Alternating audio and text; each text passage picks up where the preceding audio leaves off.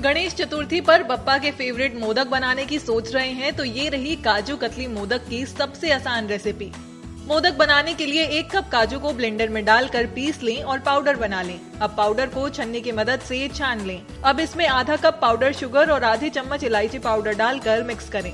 अब दो चम्मच दूध में भीगा हुआ एक चुटकी केसर डालकर मिक्स करें।